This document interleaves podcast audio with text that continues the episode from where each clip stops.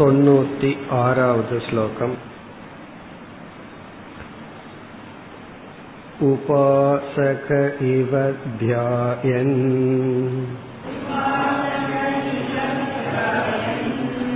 लौकिकं विस्मरेत्यदि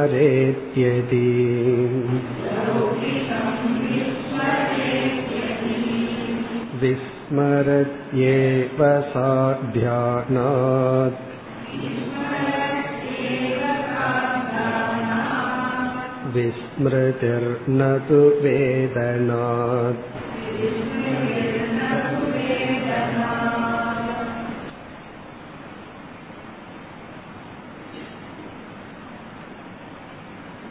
ஞானத்துக்கும் உபாசனைக்கும் உள்ள வேறுபாடை பார்த்து வருகின்றோம் நிர்குண உபாசனை செய்பவன் ஞானி இருவருக்குள்ள வேறுபாட்டை வித்யாரண்யர் இப்பொழுது கூறி வருகின்றார்.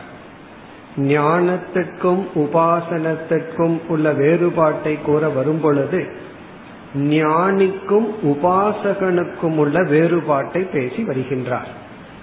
அதிலிருந்து ஞானம் உபாசனை எப்படி வேறுபடுகிறது என்று நமக்கு தெரிகிறது. இதில் ஒரு பெரிய பூர்வபக்ஷம் அல்லது நாமே பல காலம் தவறாக நினைப்பது அகம் பிரம்மாஸ்மி என்ற ஞானம் மனதிற்குள் எப்பொழுதுமே ஓடிக்கொண்டிருக்க வேண்டுமா? ஆவருத்தி நடந்து கொண்டிருக்க வேண்டுமா?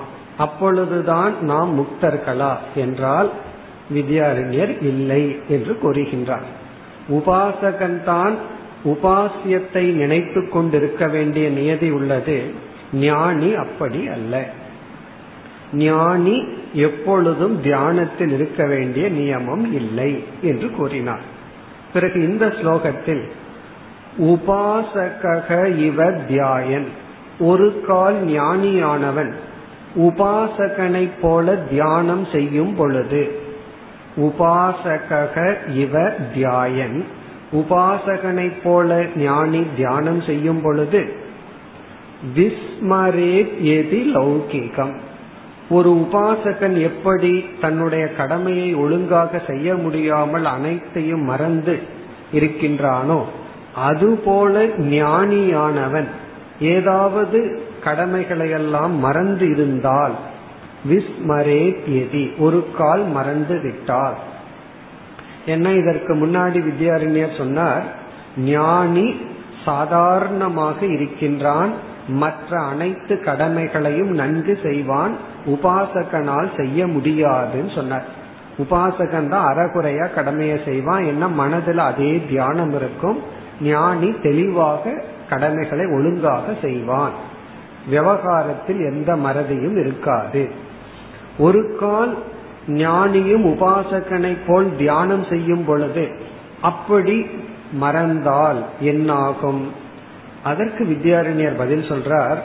அப்படி ஒரு கால் ஞானிக்கு மறதி ஏற்பட்டால் அந்த மறதி ஞானத்தினால் அல்ல தியானத்தினால் என்று குறிப்பிடுகின்றார்.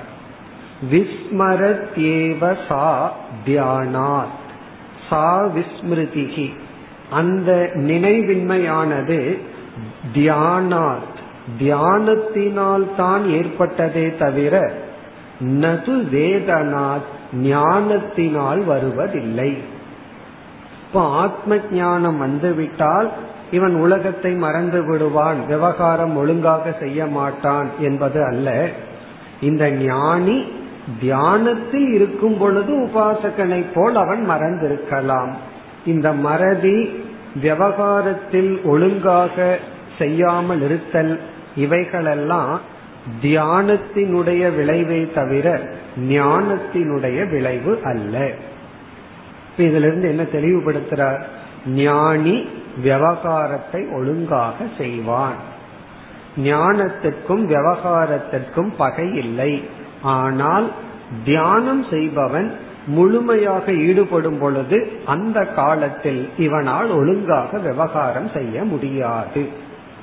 இனி பூர்வபக்ஷி சொல்லலாம். அப்படி என்றால் ஞானி தியானம் செய்யும் பொழுதும் உபாசகனை போல் ஆகிவிடுகின்றான் அல்லவா ஞானிக்கும் உபாசகனுக்கும் என்ன வேறுபாடு அடுத்த ஸ்லோகத்தில் தெளிவுபடுத்துகின்றார் ध्यानं त्वैच्छिकम् एतस्य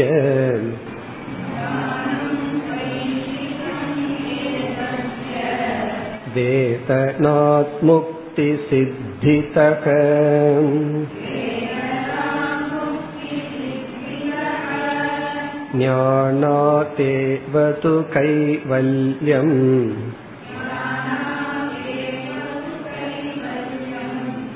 इति शास्त्रेषु डिण्डिमः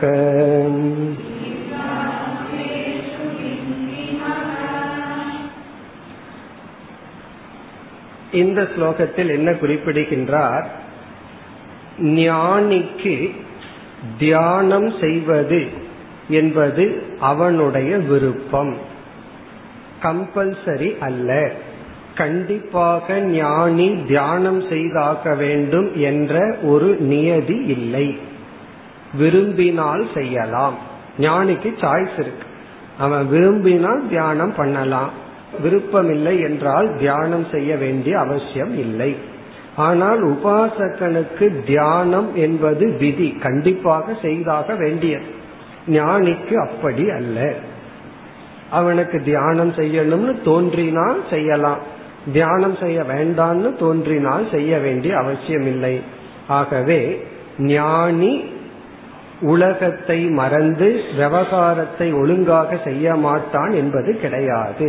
காரணம் அந்த விவகாரத்திற்கு தடையாக இருக்கின்ற தியானமே அவனுக்கு சாய்ஸ் இருக்கு. செய்யலாம் செய்யாமையே இருக்கலாம்.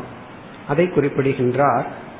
தியானம் து ஐச்சிகம் ஏ தஸ்ய இந்த ஞானிக்கு தியானம் து ஐச்சிகம். ஐச்சிகம்னா விருப்பத்துக்கு உட்பட்டது. சாய்ஸ் இருக்கு. தியானம் து ஐச்சிகம். இவனுக்கு ஏதஸ்யன இந்த ஞானிக்கு தியானமானது ஐச்சிகம். ஐச்சிகம்னா இச்சா விஷயம். அவனுடைய விருப்பத்துக்கு உட்பட்டதே தவிர ஒரு விதியோ நியதியோ கம்பல்சரியோ கிடையாது. ஆகவே என்ன என்றால் அவன் வந்து தியானத்துல ஈடுபட்டு தான் ஆகணுங்கிற ஒரு ரூல் இல்லாததுனால எப்பாவது ஈடுபட்டால் மறக்கலாம். ஈடுபடவில்லை என்றால் அவனுக்கு ஒரு நஷ்டமும் வருவதில்லை. உடனே பூர்வபக்ஷி நினைக்கலாம் தியானத்துல அவன் ஈடுபடலினா எப்படி மோட்சம் அவனுக்கு கிடைக்கும்? வித்யாரண்யர் பதில் சொல்கின்றார் வேதனாத் முக்தி சித்தி தக. வேதனாத் ஞானத்தினால் முக்தியானது சித்தியான காரணத்தினால். சித்தி தகன அடை அடையப்பட்டு விட்டது. எதனால்? வேதனாத் இங்க வேதனம் என்றால் ஞானம். அறிவதனாலேயே முக்தியானது அடையப்பட்டு விட்ட காரணத்தினால் முக்திக்காக இவன் தியானம் செய்ய வேண்டிய அவசியம் இல்லை. இவன் வந்து விருப்பம் இருந்தா செய்யலாம் விருப்பம் இல்லை என்றால் செய்ய வேண்டிய அவசியம் இல்லை. இப்ப ஞானத்தினாலேயே இவனுக்கு முக்தி கிடைத்த காரணத்தினால் இவன் தியானம் என்ற சாதனை இவனுக்கு ஐச்சிகம் விருப்பத்துக்கு உட்பட்டிருக்கின்றது இதை எப்படி நீங்கள் சொல்ல முடியும்? ஞானாத் ஏவது கைவல்யம் இதி ஞானத்தினால்தான் மோக்ஷம் என்று. ஞானாத் ஏவ என்றால் ஞானத்தினால்தான் மோக்ஷம் என்று. கைவல்யம்னா மோக்ஷம் என்பது சாஸ்திரேஷு டிண்டிமக. சாஸ்திரேஷுனா வேதாந்த சாஸ்திரத்தில் டிண்டிமக என்றால் முழக்கப்பட்டுள்ளது. இந்த தண்டூரா போடுறதுன்னு சொல்லுவார்கள்.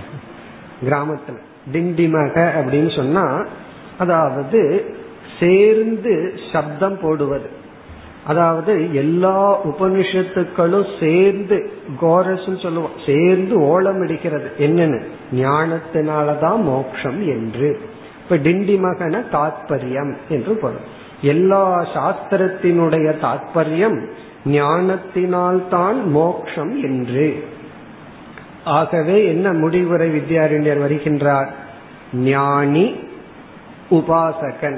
இதில் ஞானி உபாசகனை காட்டிலும் தெளிவாக விவகாரம் செய்வான். ஞானத்திற்கும் விவகாரத்திற்கும் பகை இல்லை உபாசகன் தான் கடமைகளை எல்லாம் உபாசனா காலத்தில் ஒழுங்காக செய்ய முடியாமல் இருக்கும். இதைத்தான் கூறிக்கொண்டு வருகின்றார். இப்படி ஞானத்தினால் தான் மோக்ஷம். தியானம் என்பது ஞானிக்கு அவசியம் இல்லை அவசியம் இல்லை என்றால் அது அவனுக்கு கம்பல்சரி விதி இல்லை என்று சொன்னவுடன் மேலும் பூர்வ பட்சிக்கு ஒரு சந்தேகம் வருகிறது. இப்ப தியானமே ஞானிக்கு வேண்டாம் அப்படின்னு கூறினால் ஒரு தோஷத்தை பூர்வபக்ஷி நினைக்கின்றான். அந்த கருத்து இனி அடுத்த ஸ்லோகத்தில் ஆரம்பம் ஆகின்றது அதாவது தியானம் ஞானிக்கு அவசியமில்லை என்றால் இப்படி ஒரு தோஷம் வரலாம் என்று ஒரு சந்தேகம் உருவாகின்றது. அது சம்பந்தமான விசாரம் இனி வர இருக்கின்றது. அடுத்த ஸ்லோகம்.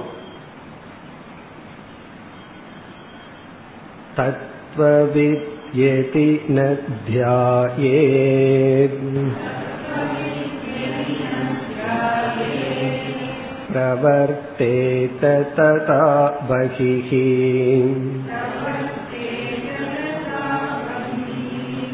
प्रवर्ततां सुखेनायम्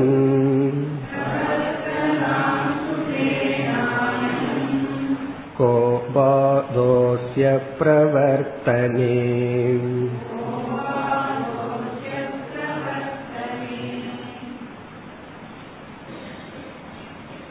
முதல் வரியில் பூர்வபக்ஷி ஒரு கருத்தை கூறுகின்றான் ஞானிக்கு தியானம் கம்பல்சரியாக கொடுக்கவில்லை என்றால் ஞானி கண்டிப்பாக தியானம் செய்ய வேண்டும் என்று ஒரு உறுதி ஒரு ஆர்டர் கொடுக்கவில்லை என்றால் என்ன ஆகுமாம்?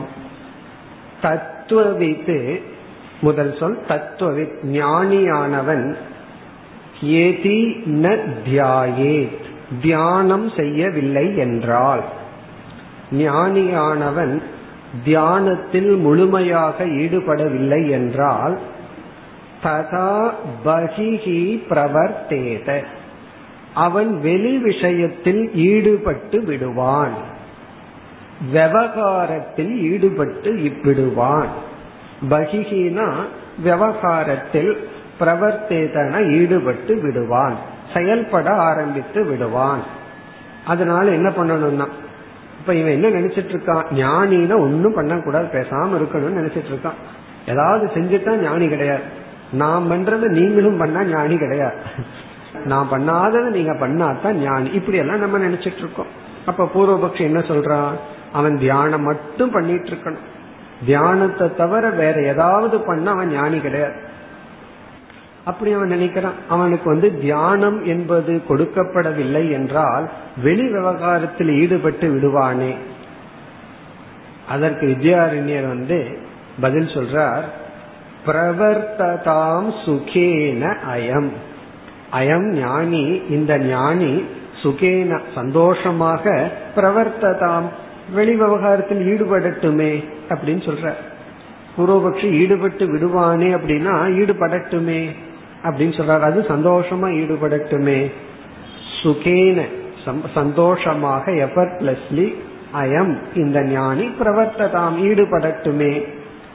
கக பாதக அஸ்ய பிரவர்த்தனே. பிறகு பூர்வபக்ஷியிடம் வித்யாரிஞர் திருப்பி கேட்கிறார். கக பாதக என்ன நஷ்டம் அஸ்ய இவனுக்கு பிரவர்த்தனை? வெளி விவகாரத்தில் ஈடுபடுவதனால். வெளி விவகாரத்துல ஞானி ஈடுபடுவதனால் அவனுக்கு என்ன பாதை வந்து விட போகிறது? இங்க பாதகன நஷ்டம். இங்க என்ன நஷ்டம்? அல்லது அவனுடைய மோட்சத்திற்கு என்ன தடை வந்து விட போகிறது? வெளி விவகாரத்தில் அவன் ஈடுபடுறதுனால என்ன தடை வந்து விடும் அவனுக்கு என்ன நஷ்டம் ஏற்படும்? என்ன பாதை ஏற்படும்? அவனுடைய ஞானத்துக்கோ அல்லது மோட்சத்துக்கோ என்ன ஏற்படும்? அப்படின்னு வித்யாரண்ய பூர்வபக்ஷிய பார்த்து கேட்கிறார். இதெல்லாம் ஞானிய பற்றிய விசாரம். அதாவது ஞானத்துக்கு முன்னாடி தியானம்ங்கிற நியமம் இருக்கு. விவகாரத்தை சிலதை குறைக்கலாம் கர்மயோகத்துல ஈடுபடணும். இப்படி எல்லாம் எத்தனையோ பாயிண்ட்ஸ் இருக்கு. ஞானி ஆனவுடன் இங்க ஞானினா நம்ம ஞான நிஷ்டனை பற்றி பேசுகின்றோம். ஸ்தித பிரஜன் ஆனவுடன் அவனுக்கு எந்த விதமான சாதனையும் கிடையாது. இப்படி சொன்னவுடன் அப்படின்னா அவன் பாட்டுக்கு நினைச்சதெல்லாம் பண்ண ஆரம்பிச்சிருவானே. வெளி விவகாரத்துல ஈடுபட்டு அவன் செய்து விடுவானேன்னா ஈடுபடட்டும்னு வித்யாரண்யன் சொல்லிட்டார். அதனால என்ன லாஸ் ஆயிரும்? அதை கேட்ட உடனே அடுத்த ஸ்லோகத்துல பூர்வபக்ஷி இப்படி ஒரு நஷ்டம் ஏற்படும். கக பாதகன்னு கேட்டார். அதற்கு பூர்வபக்ஷி அடுத்த ஸ்லோகத்தில் பதில் சொல்றான் இதுதான் பாதம். இதுதான் தடை. இதுதான் ப்ராப்ளம் ஏற்படும். அப்படின்னு பூர்வபக்ஷி சொல்கின்றான் என்ன வித்யாரிணியர் பூர்வபக்ஷிய கேட்டார். அப்படி அவன் ஈடுபடுவதனால என்ன நஷ்டம் ஏற்படும் அதற்கு பதில் அடுத்த ஸ்லோகம் अतिप्रसङ्क इति चेत् प्रसङ्कं तावतीरय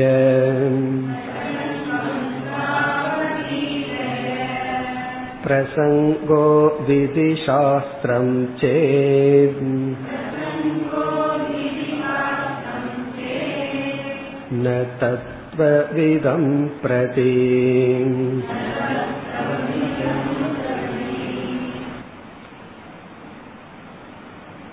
பூர்வபக்ஷியிடம் ஒரு கேள்வி கேட்கப்பட்டது அதாவது என்ன வாதம் ஏற்படும் அதற்கு இவன் பதில் சொல்கின்றான் அதிப்பிரசங்கக இது சேத். பூர்வபக்ஷி சொல்ற தோஷம் வந்து அதிப்பிரசங்கம் என்கின்ற தோஷம் ஏற்படும். அதிப்பிரசங்கக இது சே என்ற பிரசங்கம் ஏற்படும். அதிப்பிரசங்கக என்றால் வரையறையை மீறுவது வரம்பை மீறுவது. நியதியை மீறுவது. வரம்பு மீறி போவது. வரம்பு மீறி செல்லுதல் வரம்பு அதை மீறுதல். அதாவது நம்ம விவகாரத்துல சொல்லுவோம் உனக்கு கொஞ்சம் இடம் கொடுத்தா அதிகமா பிடிச்சுக்கிறையே அப்படின்னு. அதுதான் இது. அதிப்பிரசங்கன கொஞ்சம் இடம் கொடுத்தா நீ என்ன பண்ற? அதிகமா இடம் எடுத்து கொள்கின்றாயே. அதை மிஸ்யூஸ் பண்றையே அப்படின்னு சொல்றது போல அதிப்பிரசங்கம்னா தாண்டி செல்லுதல். விதியை நெறியை முறையை தாண்டி செல்லுதல். அதிப்பிரசம்னா தாண்டுதல் அப்படின்னு அர்த்தம். அதாவது ஒருவனுக்கு ஒரு ஃப்ரீடம் கொடுத்தா அதை தாண்டி போக கூடாது. அதாவது இதை எதை வேணாலும் நீ எடுத்துக்கன்னு யார்கிட்டயாவது சொன்னா ஒருவர் வந்து பீரோவில் உனக்கு என்ன வேணுமோ எடுத்துக்கான்னா நான் பீரோவையே அடிச்சுட்டு போறேன்னா அப்ப என்ன தான் தாண்டி செல்லுதல். ஒரு ஒரு ஃப்ரீடம் கொடுத்தோம் அப்படின்னா அதை தாண்டி போறதான் அதிப்பிரசங்கம். இப்ப ஞானிக்கு வந்து தியானமும் தேவையில்லை. என்ன வேணாலும் பண்ணலான்னா அவன் வந்து தாண்டி சென்று விடுவானே. அவனுக்கு அவ்வளவு ஃப்ரீடம் கொடுத்தா அந்த சுதந்திரத்தை தாண்டி விடுவானே அப்படின்னு அவன் சொன்னான் உடனே வித்யாரண்யர் கேட்கிறார் முதல் அவர் கேட்கிறார் பிரசங்கம் தாவத் ஈரைய. முதல்ல அந்த வரையறைய நீ சொல்லு அதுக்கப்புறம் அதை தாண்டானா இல்லையான்னு நான் சொல்றேன்னு சொல்ற. அதாவது பூர்வபக்ஷி என்ன சொல்றான்? அவன் வரையறையை ஞானி தாண்டி விடுவான். இந்த கோட்டை தாண்டி விடுவான். பிரசங்ககன அந்த கோடு கிழிக்கிறது. அந்த கோட்டை தாண்டி விடுவான் அப்படின்னு சொல்றான் பூர்வபக்ஷி. அதிப்பிரசங்கக இது சேத்னா கோட்டை தாண்டுதல். இப்ப சீதா தேவி கோட்டை தாண்டதுக்கு பேர் அதிப்பிரசங்கம். அதாவது வரையறையை தாண்டி விடுதல். அப்படி ஞானியானவன் கிழிக்கப்பட்ட கோட்டிலிருந்து வெளியே சென்று விடுவான். அப்படின்னு சொன்னா வித்யாரண்யர் கேட்கிறார் தாவத் முதலில் நீ பிரசங்கம் ஈரைய. நீ வந்து அந்த வரையறையை எனக்கு இப்பொழுது சொல்லு. அந்த கோட்டை நீ எனக்கு காட்டு. பிறகு நான் சொல்றேன் ஞானி அதை தாண்டானா இல்லையா? அப்படிங்கறத பத்தி அடுத்தது நான் சொல்றேன். இப்ப வரையறையை தாண்டி விடுவான்னா வரையறை என்ன என்று நீ சொல் அப்படின்னு இப்ப பூர்வபக்ஷியிடம் மீண்டும் வித்யாரிஞர் கேட்கிறார் உடனே அடுத்ததுல பூர்வபக்ஷி இரண்டாவது வரையில பதில் சொல்றார். பிரசங்கக விதி சாஸ்திரம் சேத் அதாவது பிரசங்கம் அப்படின்னா கோடு. அதிப்பிரசங்கம்னா கோட்டை தாண்டுதல். பிரசங்கம் என்பது வரையறை என்பது விதி சாஸ்திரம் விதி சாஸ்திரம்னா கர்மகாண்டத்தில் சொல்லப்பட்ட விதி நிஷேத சாஸ்திரம். இதை செய் இதை செய்யக்கூடாது என்கின்ற நியதி. விதி சாஸ்திரம்னா இதை செய்யணும் இதை செய்யக்கூடாதுன்னு சாஸ்திர சொல்ற நியதி. இதுல இருந்து என்ன சொல்கின்றான்? ஞானிக்கு வந்து முழு சுதந்திரம் என்ன வேணாலும் செய்யட்டும்னு கொடுத்தோம் அப்படின்னா அவன் விதி சாஸ்திரத்தையும் மீறி விடுவான். நீ என்ன வேணாலும் பண்ணலாம் அப்படின்னா என்ன ஆகும்? அவன் வந்து என்ன வேணாலும் பண்ணுவான். கேட்டா நீ தான் சொல்லிட்டே என்ன வேணாலும் பண்ணலாம்னு சொல்லி. அப்போ அவன் வந்து வேதத்தில் சொல்லப்பட்டுள்ள தர்ம சாஸ்திரத்தை மீறி விடுவான். செய்ய வேண்டித்ததை செய்ய மாட்டான். செய்யக்கூடாததை செய்யுவான். இப்படிப்பட்ட விதி சாஸ்திரம்ங்கிறதான் பிரசங்கம். அந்த வரையறையை தாண்டி விடுவான் அல்லவா? அல்லது ஞானி அல்லது சந்நியாசி. என்ன வேணாலும் பண்ணலான்னா அவன் வந்து அவனுக்குரிய தர்மத்தை மீறி விடுவான் அல்லவா? எதி தர்மம்னு ஒன்னு இருக்கும். அதான் அவன் மீறலாம் அல்லவா? காரணம் என்ன? நான் தான் ஞானின்னு அவன் சொல்லிடலாம். அது சம்டைம் வேதாந்தத்துல நம்ம பண்ணிடுவோம். நான் தான் ஞானியாச்சே. எனக்கு வந்து எந்த ரூல்ஸும் கிடையாது அப்படின்னு சொல்லி சில சமயங்கள்ல நம்மளுடைய பலகீனத்தை மறைக்கிறதுக்கு பயன்படுத்திடுவோம். ஒரு வீக்னஸ வெளிக்காட்டிக்க விரும்பல அப்படின்னா இந்த வார்த்தை வேற இருக்கு. நான் தான் ஞானியாச்சு எனக்கு தான் விதி சாஸ்திரம் இல்லையே அப்படியெல்லாம் நம்ம சொல்லி விடுவோம் அப்படி வந்து விதி சாஸ்திரம் சேத். பிறகு பதில் சொல்றார் தத்துவ விதம் பிரதி தது ந. வித்யாரண்யர் ஒரு பெரிய கருத்தை இங்க சொல்ற ஞானிக்கு விதி சாஸ்திரமே கிடையாது அப்படிங்கிற. தத்துவ விதம் அப்படின்னா ஞானிக்கு ததுன்னு ஒரு வார்த்தை இருக்கு தது. அந்த விதி சாஸ்திரமானது கிடையாது. ஞானிக்கு விதிங்கிறதே கிடையாது. அதாவது ஞானி கோட்டை தாண்டி விடுவானே அப்படின்னா வித்யாரண்யர் பதில் சொல்றார் ஞானிக்கு கோடே கிடையாதுங்கிற. கிழிச்ச கோட்டை ஞானி தாண்டுவான்னா இங்க வந்து ஞானிக்கு கோடு கிழிக்கவே முடியாது. ஞானிக்கு கோட்டை போடவே முடியாது அப்படின்னு பதில் சொல்ற இத சொன்ன உடனே மறுபடியும் எல்லாம் சந்தேகம் வரப்போகுது. எல்லாம் பதில் சொல்ல போற. ஆகவே இந்த கருத்து வந்து சில ஸ்லோகங்களில் வர இருக்கின்றது. இந்த தொண்ணூத்தி ஒன்பதாவது ஸ்லோகத்தில் ஆரம்பித்து நூத்தி ஏழாவது ஸ்லோகம் வரை இதுதான் டாபிக் பிரசங்க அதிப்பிரசங்கம் தான் தலைப்பு. அதிப்பிரசங்கா. இந்த கருத்து தான் நூத்தி ஏழாவது ஸ்லோகம் வரைக்கும் வரப்போகுது அப்ப வந்து ஞானி கோட்டை தாண்டி விடுவான். அந்த கோடு என்னன்னா விதி சாஸ்திரம் இங்க வித்யாரண்யருடைய பதில் அந்த கோடு ஞானிக்கு கிடையாது. பவுண்டரி கிடையாது. அதாவது ஞானிக்கு அந்த பவுண்டரியே கிடையாது. அது இருந்தா தானே தாண்டறதுக்கு. அதான் ஒருவர் கேட்டார் நீ எந்த நாட்டை சார்ந்தவன்? சொல்லு எந்த நாட்டினுடைய சிட்டிசன் சொல்லி. அதுக்கு அவர் பதில் சொன்னது வந்து நான் வந்து குடிகாரன் அப்படின்னாரு. அதனுடைய பதில் வந்து you are citizen of the வேர்ல்டுன்னு அர்த்தமா. நீ குடிகாரனா இருந்தா உலகத்துக்கே சொந்தம்னு சொல்லி சொல்லுவார்கள். அதாவது அதனுடைய அர்த்தம் என்ன அப்படின்னா நான் எந்த நாட்டையும் சார்ந்தவன் அல்ல உலகமே என்னுடைய நாடு அந்த ஒரு அர்த்தத்துல சொல்லுவார்கள். அப்படி இதுதான் என்னுடைய சிட்டிசன் சொன்னா அதை தாண்டுனா கோடு கிழிச்சதான் உலகமே என்னுடைய நாடா பார்க்கிறவனுக்கு அவனுக்கு ஏது சிட்டிசன் அவனுக்கு எந்த கோடு இருக்க போகின்றது? அப்படி தத்துவ விதம் பிரதி ஞானிக்கு தது அந்த விதி சாஸ்திரம் கிடையாது. இப்படி சொன்ன உடனே பூர்வபக்ஷிக்கு புரியாம இருக்கும் ஆகவே அடுத்த ஸ்லோகத்துல வித்யாரிஞர் விளக்க போகின்றார் யாருக்கு விதி சாஸ்திரம் உண்டு? யாருக்கு கோடி கிழிக்க வேண்டும்? யாருக்கு விதி சாஸ்திரம் இல்லை? ஞானிக்கு இல்லை. பிறகு யாருக்கெல்லாம் இருக்கு? அதை குறிப்பிடுகின்றார். இப்படிப்பட்டவர்களுக்குத்தான் விதி சாஸ்திரம் உண்டு. அதாவது இதை செய் இதை செய்யக்கூடாதுங்கிற ஆர்டர் இருக்கின்றது. அதை குறிப்பிடுகின்றார். அடுத்து நூறாவது ஸ்லோகம்.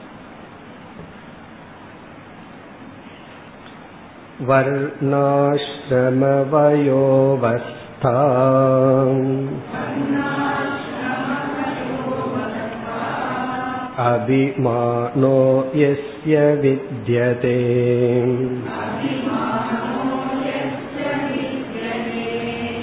तस्यैव च निषेधाश्च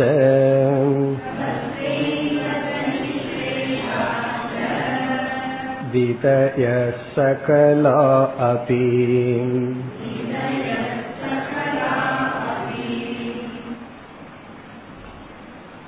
இப்படிப்பட்டவர்களுக்குத்தான் விதி நிஷேத சாஸ்திரம் செயல்படும் செல்லுபடி ஆகும் யாருக்கு?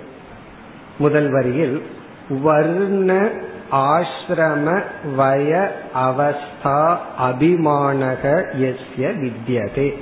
சுருக்கமா சொன்னா அனாத்ம அபிமானக எஸ்ய வித்யதே. யாருக்கு அனாத்மாவில் அபிமானம் இருக்கின்றதோ? எஸ்ய யாருக்கு அபிமானகன அபிமானம் வித்தியதை இருக்கின்றதோ? யாருக்கு அனாத்ம அபிமானம் உண்டோ அவர்களுக்குத்தான் விதியும் நிஷேதமும். அந்த அனாத்ம அபிமானம் இருக்கின்றதல்லவா? அந்த அனாத்மாவை விளக்குகின்றார் சில சொற்களில். வர்ண இந்த வர்ணத்தை சார்ந்தவன் அப்படிங்கிற அபிமானம். ஜாதி இந்த வர்ணம் நான் ஆசிரம. இந்த ஆசிரமத்தை சார்ந்தவன். நான் பிரம்மச்சாரி நான் கிரகஸ்தன் நான் வந்து வானப்பிரஸ்தன் சந்நியாசி. தென் வய எனக்கு இப்படிப்பட்ட வயது. அதாவது சரீரத்தினுடைய தர்மத்தை எல்லாம் தான் தர்மமா? வயோ அவஸ்தா. அவஸ்தான நிலை. நான் வந்து இந்த அவஸ்தையில் இருக்கிறேன். சுக அவஸ்தா துக்க அவஸ்தா இது ஜாகிரத் சொப்பன அவஸ்தை அல்ல அதாவது விதவிதமான வாழ்க்கை முறை லைஃப் ஸ்டைல் இந்த சூழ்நிலையில் இந்த அவஸ்தையில் இருக்கின்றேன். நோய்வாய்ப்பட்ட அவஸ்தை. இதெல்லாம் சரீரத்துக்கு வர்ற ஸ்திதி. இதுல வந்து அபிமானக. முதலியவற்றில் யாருக்கு அபிமானம் இருக்கின்றதோ? வர்ண ஆசிரம வயோ அவஸ்தா. இதுல எல்லாம் யாருக்கு அபிமானம் இருக்கின்றதோ? எஸ்ய வித்யதே தஸ்ய ஏவ. அவனுக்குத்தான் நிஷேதாக விதயக சகலாக அபி. சகலாகன அனைத்து விதமான விதயக விதிகள். விதி என்றால் இதை செய்ய வேண்டும் என்ற கட்டளை. நிஷேதாகனா இதை செய்யக்கூடாது என்கின்ற கட்டளை பொருந்தும் அமையும் இருக்கின்றது. இப்ப யாருக்கு வந்து அனாத்ம அபிமானம் இருக்கோ அவர்களுக்கு தான் இதை செய் இதை செய்யக்கூடாது அப்படிங்கிற ரூல்ஸ் இருக்கு. யாருக்கு அது இல்லையோ அவர்களுக்கு வந்து விதி நிஷேதம் கிடையாது. அதாவது அவன் வந்து தப்பு செய்ய மாட்டான்.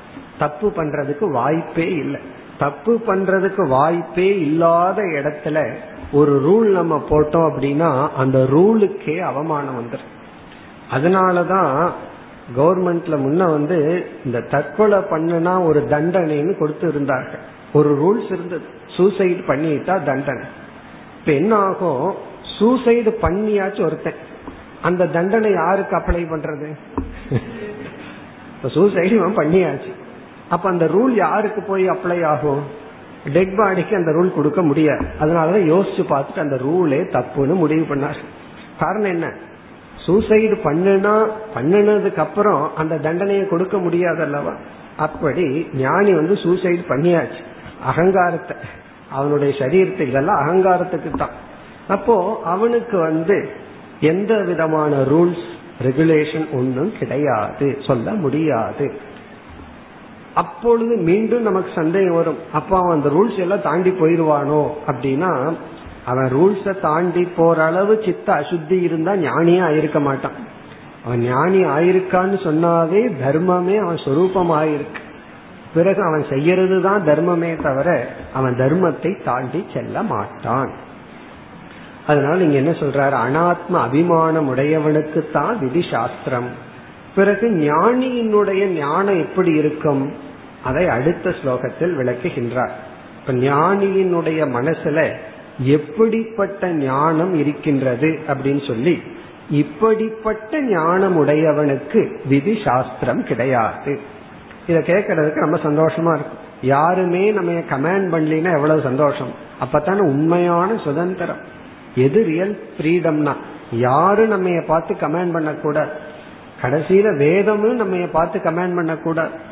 அப்போ அதுதான் ரியல் ஃப்ரீடம் அப்போ அந்த ஃப்ரீடம் வரணும் அப்படின்னா எப்படிப்பட்ட ஞானம் நமக்கு இருக்க வேண்டும். இப்ப அடுத்த ஸ்லோகத்தில் இப்படிப்பட்ட ஞானம் ஞானிக்கு இருப்பதனால் அவனுக்கு விதி சாஸ்திரம் இல்லை ஞானியினுடைய ஞான சொரூபம் நூத்தி ஓராவது ஸ்லோகத்தில் விளக்கப்படுகின்றது.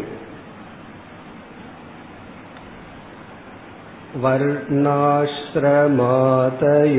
देहे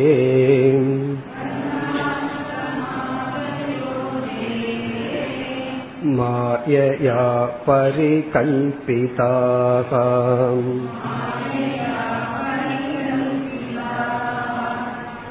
नात्मनो बोधरूपस्य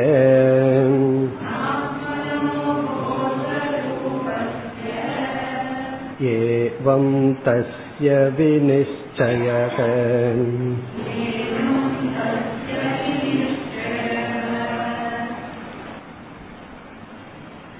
ஞானியினுடைய ஞானம் வர்ண ஆசிரம ஆதயக வர்ணம் வர்ணம்னா ஜாதி ஆசிரமம் லைஃப் ஸ்டைல் வாழ்க்கை முறை எக்ஸெட்ரா அவஸ்தா வயக வயது இருக்கின்ற இந்த உடலினுடைய நிலை இதெல்லாம் தேகே. இதெல்லாம் தேகத்தை சார்ந்தது தேகத்தில் இருப்பது. தேகே வர்த்தந்தே. இவைகளெல்லாம் தேகத்தில் இருப்பவைகள். தேகத்தினுடைய தர்மங்கள். மாயையா பரிகல்பிதாகா. மாயையினால் ஏற்று வைக்கப்பட்டவைகள். இவைகளெல்லாம் மாயையினால் ஏற்று வைக்கப்பட்டவைகள். இங்கு ஆத்மனி தேகத்தில் இருக்கின்ற இவைகள் மாயையினால் ஏற்று வைக்கப்பட்டது. ஆகவே ந ஆத்மனக போத ரூபஸ்ய. ந ஆத்மனக இவைகளெல்லாம் ஆத்மாவை சார்ந்தது அல்ல. அதாவது என்னை சார்ந்தது அல்ல. ஆத்மான இங்க அகம் அர்த்தம். என்னை சார்ந்தது அல்ல.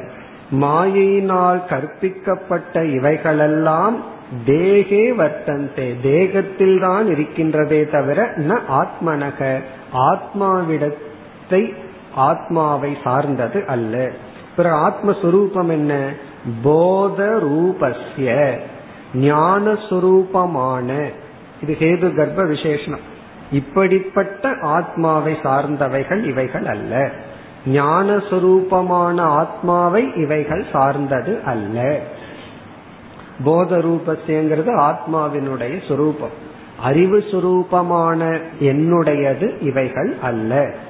இதி ஏவம் இவ்விதம் தஸ்ய வி நிச்சயக இப்படி அவனுடைய உறுதியான நிச்சயம் ஞானம்.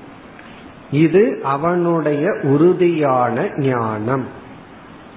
அப்படின்னா என்ன அர்த்தம்?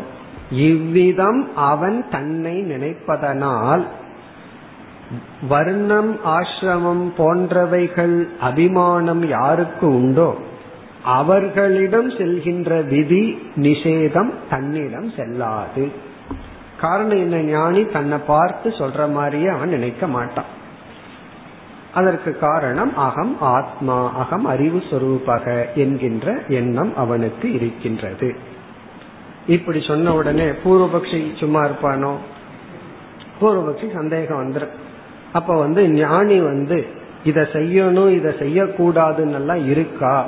அப்படின்னா இனி வித்யாரண்ய தெளிவுபடுத்த போகின்றார் ஞானிக்கு நம்ம அடிக்கடி பார்த்த கருத்து தான் ஒன்றை செய்து ஆக வேண்டிய என்றோ ஒன்றை செய்யாமல் இருப்பதனால் ஆக வேண்டிய என்றோ கிடையாது. சில சமயத்துல இதை செய்யாம இருந்தா பெனிஃபிட்னு ஒன்றும் இதை செய்தா ஒரு பெனிஃபிட்னு ஒன்று இருக்கு.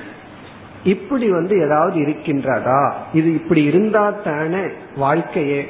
நம்ம லைஃபே பார்த்தோம்னா இதை செய்யணும் இதை செய்யக்கூடாது. இப்படித்தான் ஓடிட்டு இருக்கு அப்ப ஞானிக்கு ஒன்றுமே இல்லையா? என்றால் இல்லை என்று பதிலளிக்கின்றார்.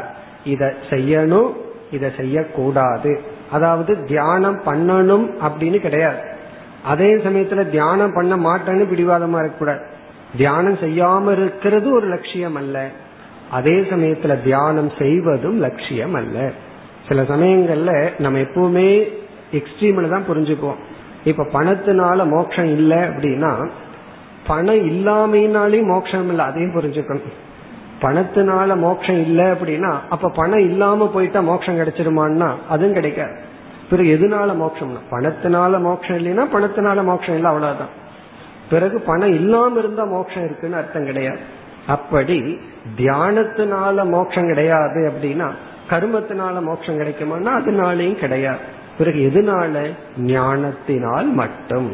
இப்படிப்பட்ட ஞானத்தினால் மட்டும். ஆகவே இனி அடுத்த இரண்டு ஸ்லோகங்கள் வந்து யோக வாசிஷ்டத்துல ஞானிக்கு வந்து எந்த விதமான கர்மமும் அல்லது அகர்மமும் இல்லை. இதை செய்யணும் இதை செய்யக்கூடாதுங்கிறது கிடையாது. சாதனை உட்பட லௌகிக விவகாரம் மட்டுமல்ல சாதனை உட்பட ஞானிக்கு எதுவும் இல்லை என்ற கருத்து யோக வாசிஷ்டத்தில் கூறப்பட்டதை வித்யாரண்யர் எடுத்து குறிப்பிடுகின்றார். அடுத்து பார்க்க போகின்ற இரண்டு ஸ்லோகங்கள். அதாவது நூத்தி இரண்டு நூத்தி மூன்று இது யோக வாசிஷ்டத்திலிருந்து கொடுக்கப்பட்டுள்ள கருத்து இந்த இரண்டு ஸ்லோகத்தினுடைய கருத்து ஞானிக்கு ஒன்றை செய்வதனால் அல்லது செய்யாததனால் எந்த பலனும் கிடையாது நூத்தி இரண்டாவது ஸ்லோகம் समाधिमतकर्माणि मा करोतु करोतु वाम् कृत ये नास्त सर्वास्तक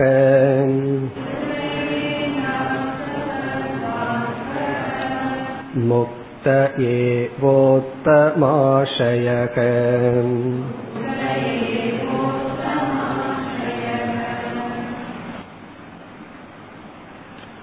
சமாதி சமாதின்ன தியானம். அதன அல்லது கர்மாணி செயல்கள் விவகாரம். அப்ப இங்க சமாதின்னா விவகாரம் பண்ணாம இருக்கிறது. கர்மாணின விவகாரம் செய்வது. கரோத்து வா மா கரோத்து. இவன் இதை செய்யட்டும் அல்லது செய்யாமல் இருக்கட்டும். மா கரோதுன செய்ய வேண்டாம். கரோதுவா அல்லது அவன் செய்யட்டும். அவன் சமாதிய செய்யட்டும் அல்லது செய்யாம இருக்கட்டும். கர்மங்களை செய்யட்டும் அல்லது செய்யாம இருக்கட்டும். தியானம் செய்யலாம் செய்யாமலே இருக்கலாம். அல்லது வந்து விவகாரத்தை செய்யலாம் செய்யாமலேயும் இருக்கலாம். அதனால ஞானிகிட்ட போய் எந்த கேள்வியும் கேட்கக்கூடாது. இதை ஏன் பண்றீங்கன்னு கேட்கக்கூடாது. இதை பண்ணக்கூடாதுங்கிறதுனால பண்றேன்னு சொல்லுவேன் ஏன் பண்ணக்கூடாதுன்னு கேட்கக்கூடாது. என்ன பதில் சொல்றது? அப்போ வந்து அவர்கள் அவர்களுக்கு வந்து ஐச்சிகம் எல்லாமே ஹண்ட்ரட் பர்சன்ட் ஃப்ரீடம் இருக்கு. இதெல்லாம் யாருக்கு? அது கொஞ்சம் கவனமா பார்த்துக்கணும். இதெல்லாம் வந்து யாருக்கு? ஹிருதயேன அஸ்த சர்வ ஆஸ்தக. ஹிருதயேன அறிவினால் புத்தியினால் அஸ்தம் அப்படின்னா விட்ட. அஸ்தம் இந்த சந்நியாசக அந்த ரூட்டு தான். அஸ்தம் அஸ்யதி டு கிவ் அப் அஸ்த சர்வன எல்லா ஆஸ்தகன ஆசைகள். மனதினால் எல்லா ஆசைகளையும் விட்டெறிந்தவனால் விட்டெறிந்தவனுக்கு விட்டெறிந்த முக்தக. விட்டெறிந்த இந்த ஞானி முக்தன் ஹிருதயேன ஹிருதயத்தினால் அஸ்த விட்ட சர்வ எல்லா ஆசைகள். ஹிருதயத்தினால் அல்லது ஞானத்தினால் எல்லா ஆசைகளையும் விட்ட முக்தன் முக்தன் இவன் ஒன்றை செய்யட்டும் அல்லது செய்யாமல் இருக்கட்டும். பிறகு இந்த ஞானிக்கு இனி ஒரு அடைமொழி ஒரு அடைமொழி முக்தக. இனி ஒரு அடைமொழி முக்தக ஏவ உத்தம ஆசையக. இவன் முக்தன்தான். உத்தம ஆசையக. இங்க ஆசையக அப்படின்னா நிர்மலம் ஞானம். நிர்மலமான ஞானம். உத்தம ஆசையகன மேலான உத்தமமான நிர்மலமான ஞானத்தை உடையவனுக்கு. ஏன்னா எல்லா ஞானத்திலும் மேலான ஞானம் பிரம்ம ஞானம் நான்கிறனுடைய உண்மையான அர்த்தம். அந்த ஞானத்தை உடைய ஞானிக்கு அந்த ஞானி முக்தன் தான் ஒன்றை செய்யட்டும் அல்லது செய்யாமல் இருக்கட்டும். இதெல்லாம் ஞானிக்கு கொடுக்கிற ஹண்ட்ரட் பர்சன்ட் ஃப்ரீடம் அதாவது ஹண்ட்ரட் பர்சன்ட் ஃப்ரீடம் வரும்போது ஹண்ட்ரட் பர்சன்ட் மெச்சூரிட்டி வந்துடும் இல்லை அப்படின்னா அந்த ஃப்ரீடமை நம்ம எடுத்துக்க கூடாது. அப்படி எடுத்துட்டோம் அப்படின்னா அந்த ஃப்ரீடமே நம்ம அழிச்சிடும் பிறகு இதே கருத்து தான் அடுத்த ஸ்லோகத்திலும் வருகின்றது. नूति मून्ावद् श्लोकम् नैष्कर्म्येन न तस्यार्थक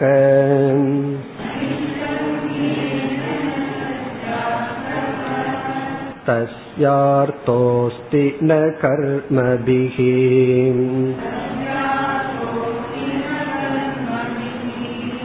न समाधानजप्याभ्याम्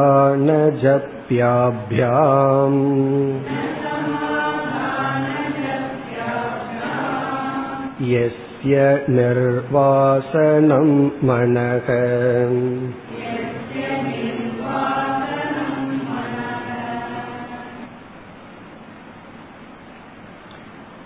அதே கருத்துதான் நைஷ்கர்மியேன ந தஸ்ய அர்த்தக. தஸ்ய அந்த ஞானிக்கு அர்த்தகன பிரயோஜனம் ந நைஷ்கர்மியேன. நைஷ்கர்மியம்னா செயல்படாமல் இருத்தல் சும்மா இருக்கிறது பேசாம இருக்கிறது. அதனாலேயும் ஒரு பிரயோஜனமும் இல்லை. நைஷ்கர்மியேன அதாவது கர்மத்தை விட்டிருப்பதனால் ஞானிக்கு ஒரு பிரயோஜனமும் இல்லை. தஸ்ய அர்த்தக ந கர்ம விகி செயல்படுவதனாலும் அவனுக்கு ஒரு பலனும் இல்லை. அர்த்தகன பிரயோஜனம் கர்மபிகி ந. செயலினாலும் ஒரு பலனும் இல்லை செயலின்மையினாலும் ஒரு பலனும் இல்லை. நைஷ்கர்மியம் கர்ம. ரெண்டு நாளையும் பிரயோஜனம் கிடையாது. அப்படின்னு என்ன? அவனோட மனதுல ஏற்கனவே நிறைவிருக்கின்றது. இரண்டும் அவனை புதிதாக நிறைவுபடுத்தாது. ஏற்கனவே நிறைஞ்சவனை என்ன போய் நிறைக்க முடியும்? பிறகு இரண்டாவது வரியில் ந சமாதான ஜப்யாபியாம் அதாவது பூர்வபக்ஷி இனி ஒன்று சொல்லலாம். என்னதான் இருந்தாலும் இந்த வாசனைன்னு உள்ள இருக்கே அந்த வாசனையெல்லாம் இவன் அழிச்சாகணும் அல்ல வாசனைய வந்து நீக்கியாக வேண்டும்.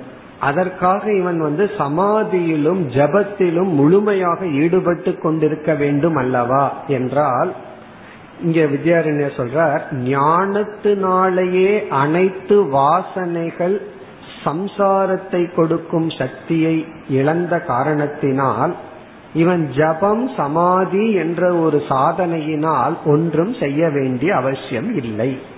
இப்ப ஞானமே அனைத்து வாசனைகளினுடைய சக்தியை இழக்க வைக்கின்ற அப்படி இருக்கும் பொழுது இவனுக்கு வந்து எந்த விதமான தியானமோ ஜபமோ அவசியம் இல்லை. அதை கூறுகின்றார். கடைசி பகுதியில் எஸ்ய நிர்வாசனம் மனக. யாருக்கு எஸ்ய எந்த ஞானிக்கு மனக மனமானது நிர்வாசனம். இந்த வாசனம் அப்படிங்கிறது வாசனை மனதுக்குள்ள இருக்கிற பதிவு வாசனம். நிர்வாசனம் என்றால் ஞானத்தினாலேயே பொசுங்கி விட்டது கருகி விட்டது வறுக்கப்பட்டு விட்ட வாசனைகள். அதாவது நம்ம ஏற்கனவே பார்த்திருக்கோம் இந்த இச்சைய ரெண்டா பிரிக்கிறோம். பந்தக இச்சா அபந்தக இச்சான்னு சொல்லி. மனசுல ஒரு ஆசை தோன்றது. அந்த ஆசை நம்மை பந்தப்படுத்தாது. பிறகு எது பந்தப்படுத்துதுன்னா அந்த ஆசை நிறைவேறவில்லை என்றால் அல்லது பாதி நிறைவேறினால்தான் அதை நம்ம ஏற்றுக்கொள்ளாமல் இருந்தா பந்தப்படுத்தும். ஒரு ஆசை தோன்றி அது ஆசை பூர்த்தியானாலும் சரி பூர்த்தி ஆகாட்டியும் சரிங்கிற மனநிலை இருந்தா அந்த ஆசை வந்து நம்மை பந்தப்படுத்த. அதாவது இன்னைக்கு வந்து ஏதாவது படிக்கலாம்னு எடுக்கிறோம். திடீர்னு கரண்ட் போயிடுது. எடுக்க எடுத்த புஸ்தகம் உபநிஷத்துன்னு வச்சுக்கோமே. சரி பரவாயில்ல அப்படின்னு விட்டுருவோம். காரணம் என்ன? ஒரு இதுக்கு சொல்றேன். ரொம்ப மூச்சுவா இருந்தா வேற விஷயம். அப்போ ஏதோ ஒன்னு நினைக்கிறோம். அல்லது வாக்கிங் போலான்னு நினைக்கிறோம். போக முடியல மழை பெய்ஞ்சிடுது ரொம்ப சந்தோஷம். பேயாத மழை பெஞ்சிருக்குன்னு சொல்லி சந்தோஷமா இருப்போம். ஆகவே இந்த ஆசை தோன்றுச்சே பூர்த்தி அறையிலேன்னு சம்சாரியாவா இருப்போம். அப்படி நிர்வாசனம் மனகனா எந்த வாசனை அதனுடைய சம்சாரத்தை கொடுக்கும் சக்தியை இழந்து விட்டதோ அப்படிப்பட்ட மனதை உடையவனுக்கு சமாதான இங்க சமாதானம்னா சமாதி அத்தியாசம் ஜப்யகன ஜபம். இவ்விரண்டினால் ந அர்த்தக அஸ்தி. இந்த நக்கு அப்புறம் அர்த்தக அஸ்தியை கொண்டு வர ஒரு பிரயோஜனமும் இல்லை. சமாதி அபியாசத்தாலும் ஜபத்தினாலும் ஆவருத்தினாலும் ஒரு பலனும் கிடையாது. சமாதான ஜப்யாபியாம். இந்த இரண்டு சாதனைகளினால். தியானத்தினாலும் சமாதியினாலும் ஒரு பயனும் கிடையாது. காரணம் என்ன என்றால் அதன் நிர்வாசனம் மனக. இப்ப இந்த கருத்தை நிர்வாசனம் மனக அப்படிங்கிற கருத்தை விளக்குகின்றார். மீண்டும் அடுத்த ஸ்லோகத்தில் ஞானியினுடைய ஞானம். அதை திரும்ப திரும்ப சொல்ற அவனுக்கு இப்படிப்பட்ட ஞானம் இருக்கு.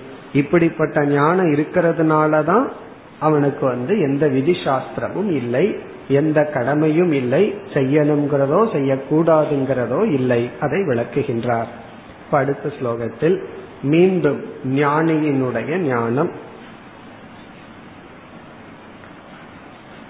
आत्मा सङ्कस्ततोऽन्यत् स्यात्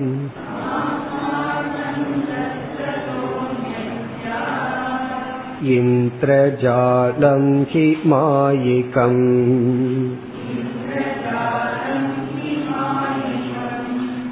इत्यञ्चलनिर्णीते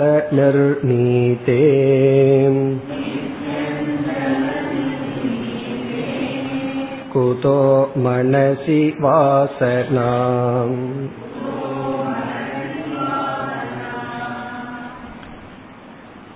பூர்வ பட்சி கேட்கலாம் என்னதான் இருந்தாலும் ஞானியினுடைய மனசுல வாசனைகள் எல்லாம் இருந்து அந்த வாசனைகள் அவனுக்கு சம்சாரத்தை கொடுக்கும் அல்லவா? அந்த வாசனைகள் எப்படி நீங்கும்? அதற்கு பதில் இப்படிப்பட்ட ஞானம் இருக்கும் பொழுது எப்படி அவனுக்குள் வாசனைகள் இருக்கும்? என்ன ஞானம்? ஆத்மா அசங்கக.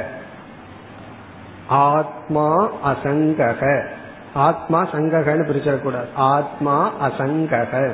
ஆத்மா அசங்க ஸ்வரூபம் ததக ததகன இந்த ஆத்மாவுக்கு வேறான.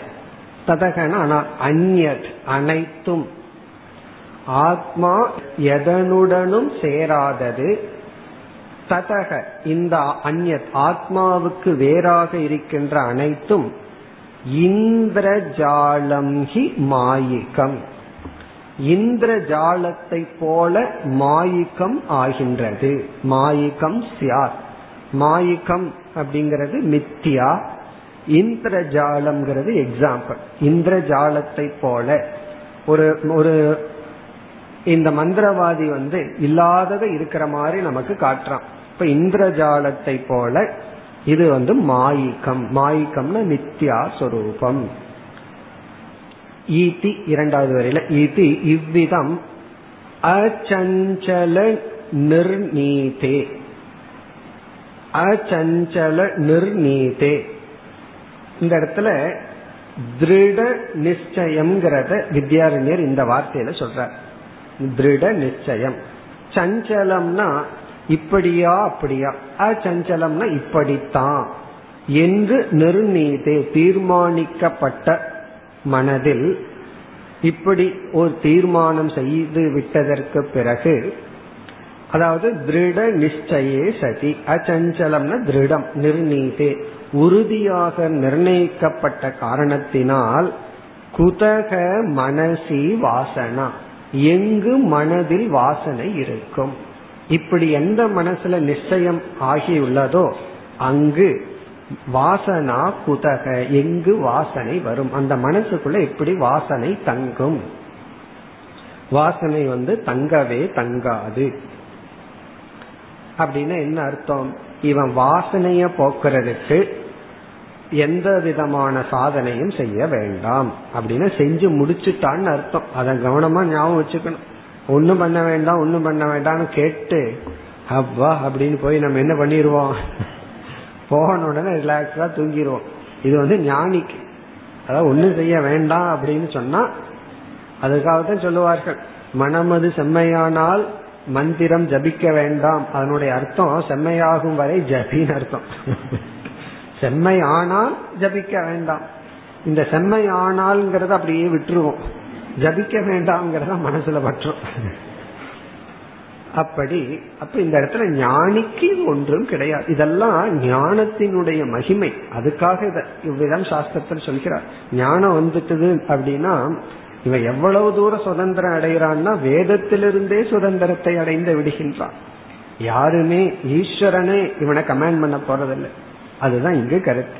இப்படி சொல்லி இனி வந்து பிரசங்கமே இல்லாதவனுக்கு ஏது அதிப்பிரசங்கம் அந்த தலைப்புக்கு வருகின்றார் அதுதான் இங்க ஆரம்பிக்கப்பட்டது இப்ப அதை முடிக்கிறதுக்கு வருகின்றார் பிரசங்கமே இல்லாத பொழுது எப்படி அதிப்பிரசங்கம் ஏற்படும் அதை கூறுகின்றார் நூற்றி ஐந்தாவது ஸ்லோகம் एवं नास्ति प्रसङ्गोऽपि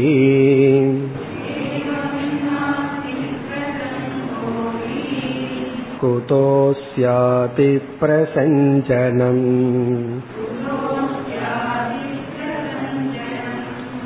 प्रसङ्गो यस्य तस्यैव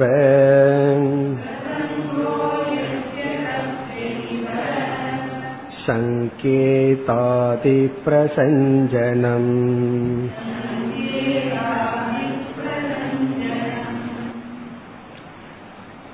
एवं இவ்விதம் நாம் பார்க்கும் பொழுது நாஸ்தி பிரசங்கக அதி ஞானிக்கு பிரசங்கமே கிடையாது. பிரசங்கம்னா அவனுக்கு வந்து வரையறையே கிடையாது கோடே கிடையாது. அது இருந்தா தான் அதை தாண்டது அப்படின்னு ஒரு ப்ராப்ளம் வரும். பிரசங்கக நாஸ்தி பிரசங்கமே இல்லை. குதக அப்படி இருக்கும் பொழுது அஸ்ய இந்த ஞானிக்கு அதி பிரசஞ்சனம் இந்த பிரசங்கக பிரசஞ்சனம் எல்லாம் ஒரே கருத்து தான் அந்த வரையறையை தாண்டுவது என்பது எங்கு ஏற்படும். பிரசங்கமே இல்லாதவனுக்கு பிரசங்கத்தை தாண்டுதல் அப்படிங்கிறது எப்படி ஏற்படும்? பிறகு வந்து இரண்டாவது வரையில அதே கருத்தை தெளிவுபடுத்துகின்றார். பிரசங்கக. யாருக்கு பிரசங்கம் இருக்கின்றதோ தஸ்ய ஏவ அவனுக்குத்தான் சங்கேத ஒரு சந்தேகம் ஏற்படும் அதிப்பிரசஞ்சனம் தாண்டி விடலாம் என்கின்ற சந்தேகம் ஏற்படும். தாண்டி விடுவானோ என்கின்ற சந்தேகம் ஏற்படும். யாருக்கு பிரசங்கம் இருக்கின்றதோ அங்குதான் எந்த இடத்துல பிரசங்கம் இருக்கோ அந்த இடத்துலதான் அதை தாண்டி செல்ல நேரிடுமோ என்கின்ற சந்தேகமே ஏற்படும். இங்க பிரசங்கமே இல்லை தாண்டுதல்ங்கிற சந்தேகத்திற்கும் இடம் இல்லை. அப்ப ஞானி வந்து விதி சாஸ்திரத்தை தாண்டி விடுவான் என்றோ அல்லது அவனுக்கு கொடுத்த ஃப்ரீடத்தை மிஸ்யூஸ் பண்ணிடுவான் அப்படிங்கிறதோ கிடையாது என்று தெளிவுபடுத்துகின்றார். இதெல்லாம் நம்ம பல முறை பார்த்த கருத்து தான் ஞானிக்கு வந்து அப்படி ஒரு நியதி இல்லை இனி இதே கருத்தை தான் பிறகு யாருக்கு பிரசங்கம் இருக்கின்றது யாருக்கு பிரசங்கம் இல்லை அதையெல்லாம் தெளிவுபடுத்தி இந்த அதிப்பிரசங்கக அப்படிங்கிற கருத்தை நிறைவுரை செய்ய போகின்றார் நூத்தி ஆறாவது ஸ்லோகம் विद्यभावान्न बालस्य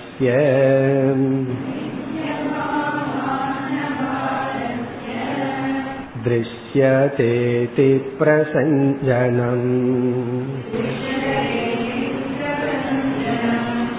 स्यात् कुतोति प्रसङ्गोऽस्य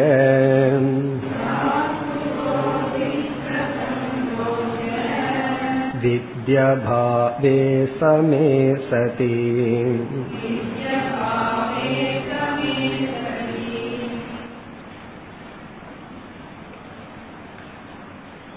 ஞானிக்கு பிரசங்கம் இல்லை. அப்படிங்கிறதுக்கு ஏதாவது ஒரு திருஷ்டாந்தம் சொல்லணுமே. அதை இங்கு குறிப்பிடுகின்றார். ஒரு எக்ஸாம்பிள் இங்க சொல்றார். அந்த திருஷ்டாந்தம் வந்து பாலக குழந்தை. குழந்தைக்கு எப்படி விதி சாஸ்திரம் இல்லையோ? குழந்தைக்கு வந்து நம்ம விதி குழந்தைக்கு சொல்ல முடியாது. அப்போ குழந்தைக்கு விதியே இல்லை அப்படிங்கும் பொழுது குழந்தைக்கு வந்து நிஷேதமும் இல்லை. அதே போலதான் ஞானிக்கும். இப்ப வந்து ஒரு குழந்தை பிறந்திருக்கு. பத்து நாள் இருபது நாள் தான் ஆகுது. இப்ப அந்த குழந்தை கிட்ட போய் நீ ஓடாத அப்படின்னு சொல்ல முடியுமா? நீ ஓடாத அப்படின்னு சொல்ல முடியாது. அது என்ன பண்ணும்? அதனால ஓட முடியுமா? அதனால ஓட முடிஞ்சா ஓடாதன்னு சொல்லலாம். அதனாலதான் ஓட ஆரம்பிக்கிற வயசுல நம்ம சொல்ல ஆரம்பிச்சிருவோம். நீ படின்னு சொல்ல முடியுமோ? நீ படிக்காதன்னு சொல்ல முடியுமோ? சொல்ல முடியாது காரணம் என்ன? அதுக்கு அங்க ஆக்சஸே கிடையாது. ஆகவே இங்க பாலக அப்படின்னா அந்தந்த விதிக்கு அருகதை அற்றவன் புரிஞ்சுக்கணும். அந்தந்த விதிக்கு அருகதை அற்றவன் போடக்கூடாது அப்படிங்கிற விதிக்கு அந்த பிறந்த குழந்தை நடக்கிறதுக்கு ஆரம்பிக்காததுக்கு முன்னாடி வரைக்கும் அந்த விதிக்கு அருகதை இல்லை. அப்போ அந்த குழந்தைக்கு நிஷேதத்துக்கும் அருகதை இல்லை. தாண்டி செல்வான். ஓடாதுன்னு சொன்ன அந்த குழந்தை கேட்கல அப்படின்னு சொல்ல முடியுமோ? எப்போ? பத்து நாள் ஆன குழந்தைய நான் ஓடாதன்னு சொன்னேன் கேட்கவே இல்லை அப்படின்னு சொல்ல முடியுமோ? அதே போலதான் ஞானி. அதனாலதான் ஞானி பாலவது அப்படின்னு சொல்றோம் ஞானிக்கு இந்த உலகத்துல ரெண்டே பேர் எக்ஸாம்பிள் ஒன்னு பாலக இனி ஒன்னு யார் தெரியுமோ? உண்மத்தக பைத்திகார ஞானி வந்து வாழவத் உண்மத்தவத். ஏன்னா பைத்தியம் பிடிச்சிடுதுன்னு சொன்னா பைத்தியத்தை பார்த்தோம் அப்படின்னா இந்த செல்ஃப் கான்சியஸே இருக்காது. அதாவது வந்து நம்ம எவ்வளவு செல்ஃப் கான்சியஸா இருக்கோம். யாருமே பார்த்துருக்க மாட்டாங்க. பொட்டு அழிஞ்சு போச்சு ட்ரெஸ் இப்படி இருக்கு அப்படி இருக்கு செருப்புக்கு மேட்சா ட்ரெஸ் இல்ல. இப்படி எல்லாம் நம்ம வந்து பார்த்துட்டு இருக்கோம் ஆனா அந்த பைத்தியக்காரனை பாருங்க. அவன் அப்படி இருப்பான் சந்தோஷமா. அதே போல இந்த ஞானிக்கு வந்து இங்கு பாலனுடன் எக்ஸாம்பிள் அதுதான் இங்கு சொல்லப்படுகிறது. விதி அபாவாத். ந பாலஸ்ய திருஷ்யதே அதி பிரசஞ்சனம் விதி அபாவாத். விதி இல்லாத காரணத்தினால் பாலசிய குழந்தைக்கு அதி பிரசஞ்சனம் ந திருஷ்யதே. விதியை தாண்டுதல் என்பது பார்க்கப்படுவதில்லை. விதியே அந்த குழந்தைக்கு இல்லாததுனால அந்த விதியை விட்டு விடுதல் அப்படிங்கிறது அந்த குழந்தைக்கு கிடையாது. சியாத் குதக அதிப்பிரசங்கக அஸ்ய. அதே போல சமே சதி. அந்த விதி இல்லாத இந்த ஞானியும் சமம். அதனுடன் சமமாக இருப்பதனால் அஸ்ய இந்த ஞானிக்கு விதி அபாவே சமே சதி. விதி இல்லை என்பது குழந்தைக்கு குழந்தையை போல் சமமாக இருப்பதனால் குதக அதிப்பிரசங்கக சியாத் அதிப்பிரசங்கம் எப்படி இவனுக்கு ஏற்படும்? குழந்தைக்கு விதி இல்லை என்ற காரணத்தினால் அதிப்பிரசங்கம் இல்லை. விதி இல்லை என்பது ஞானிக்கும் குழந்தையை போல் சமமாக இருப்பதனால் ஞானியும் கரையை தாண்டி விடுவான். அப்படிங்கிறது கிடையாது இப்ப இந்த கருத்தை அடுத்த ஸ்லோகத்தில் நிறைவு செய்ய இருக்கின்றார் மேலும் அடுத்த வகுப்பில் தொடர்போம் ॐ पूर्णमधः पूर्णमिधम् पूर्णात् पूर्णमुदच्छते पूर्णस्य पूर्णमादाय पूर्णमेवावशिष्यते ॐ शान्ति शान्ति शान्तिः